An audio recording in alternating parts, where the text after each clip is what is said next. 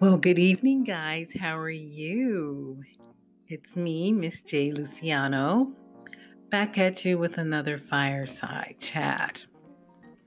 Today, I want to, of course, talk again about my novel Passage from Decadence.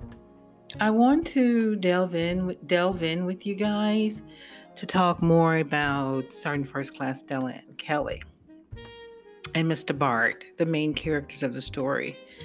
You have to know that I want you as a reader and reviewers to know that Sergeant First Class Stella Ann Kelly was to Bart what Bart was to Sergeant First Class Stella Ann Kelly which is they both are what I would call habitual arbiters of carnal emancipation.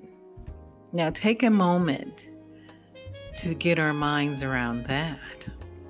Can you imagine?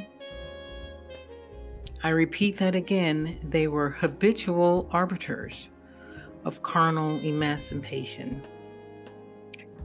In other words, they had a way of setting each other free. Stella Ann, though through justice and revenge, she basically seized power in a relationship because Bart was a millionaire type, corporate type, hedge fund, lawyer, go getter. He needed something different. And when you took off, took Stella Ann away from her darkness, especially the darkness of her PTSD, she was his Icarus. She was the sun. Stella Ann was the sun, but make no mistake, she could, she was the beast in most of these relationships, everyone, these relationship types, most people feel that it's the man that's the beast. No, no, no, no, no. Bart had a dark, dark, dark passion and a dark, dark side. That was off the Richter scale at times. But Sergeant First Class Stella Ann Kelly was a quintessential barbarian at that gate. And let me tell you, when she went after Julia and Militia, or Militia, however she want to call her name, there were Gucci handbags hitting the ground all across the southeastern corridor because Stella never, never gave up the opportunity to avenge any wrong she felt happened to her by others. But I think the character the character arc of the two main characters builds to this inferno. And it's not your typical type of smash and burn type of inferno. It's it has that intellectual enticement, that carnal enticement. When you, they say the brain is the largest sex organ, it is the truth. Believe it when you hear it.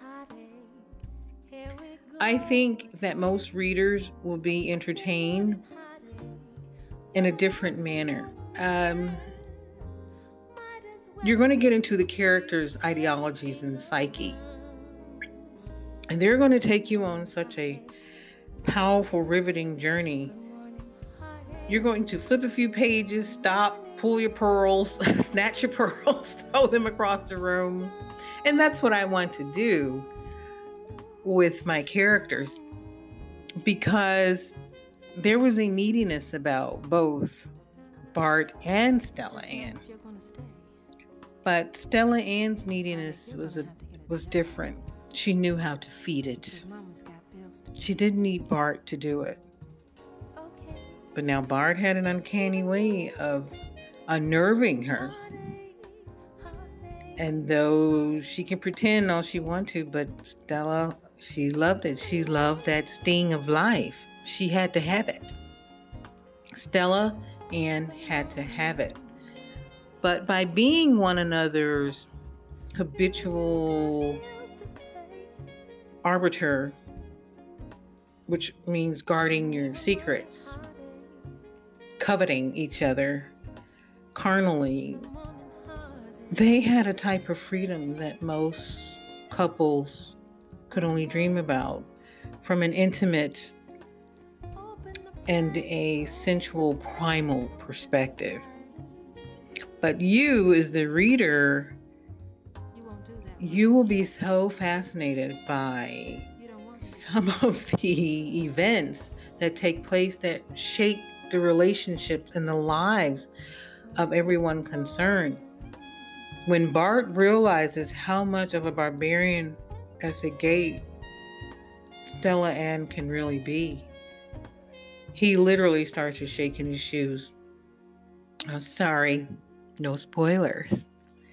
But it is still a, it's a, still a wonderful, powerful story.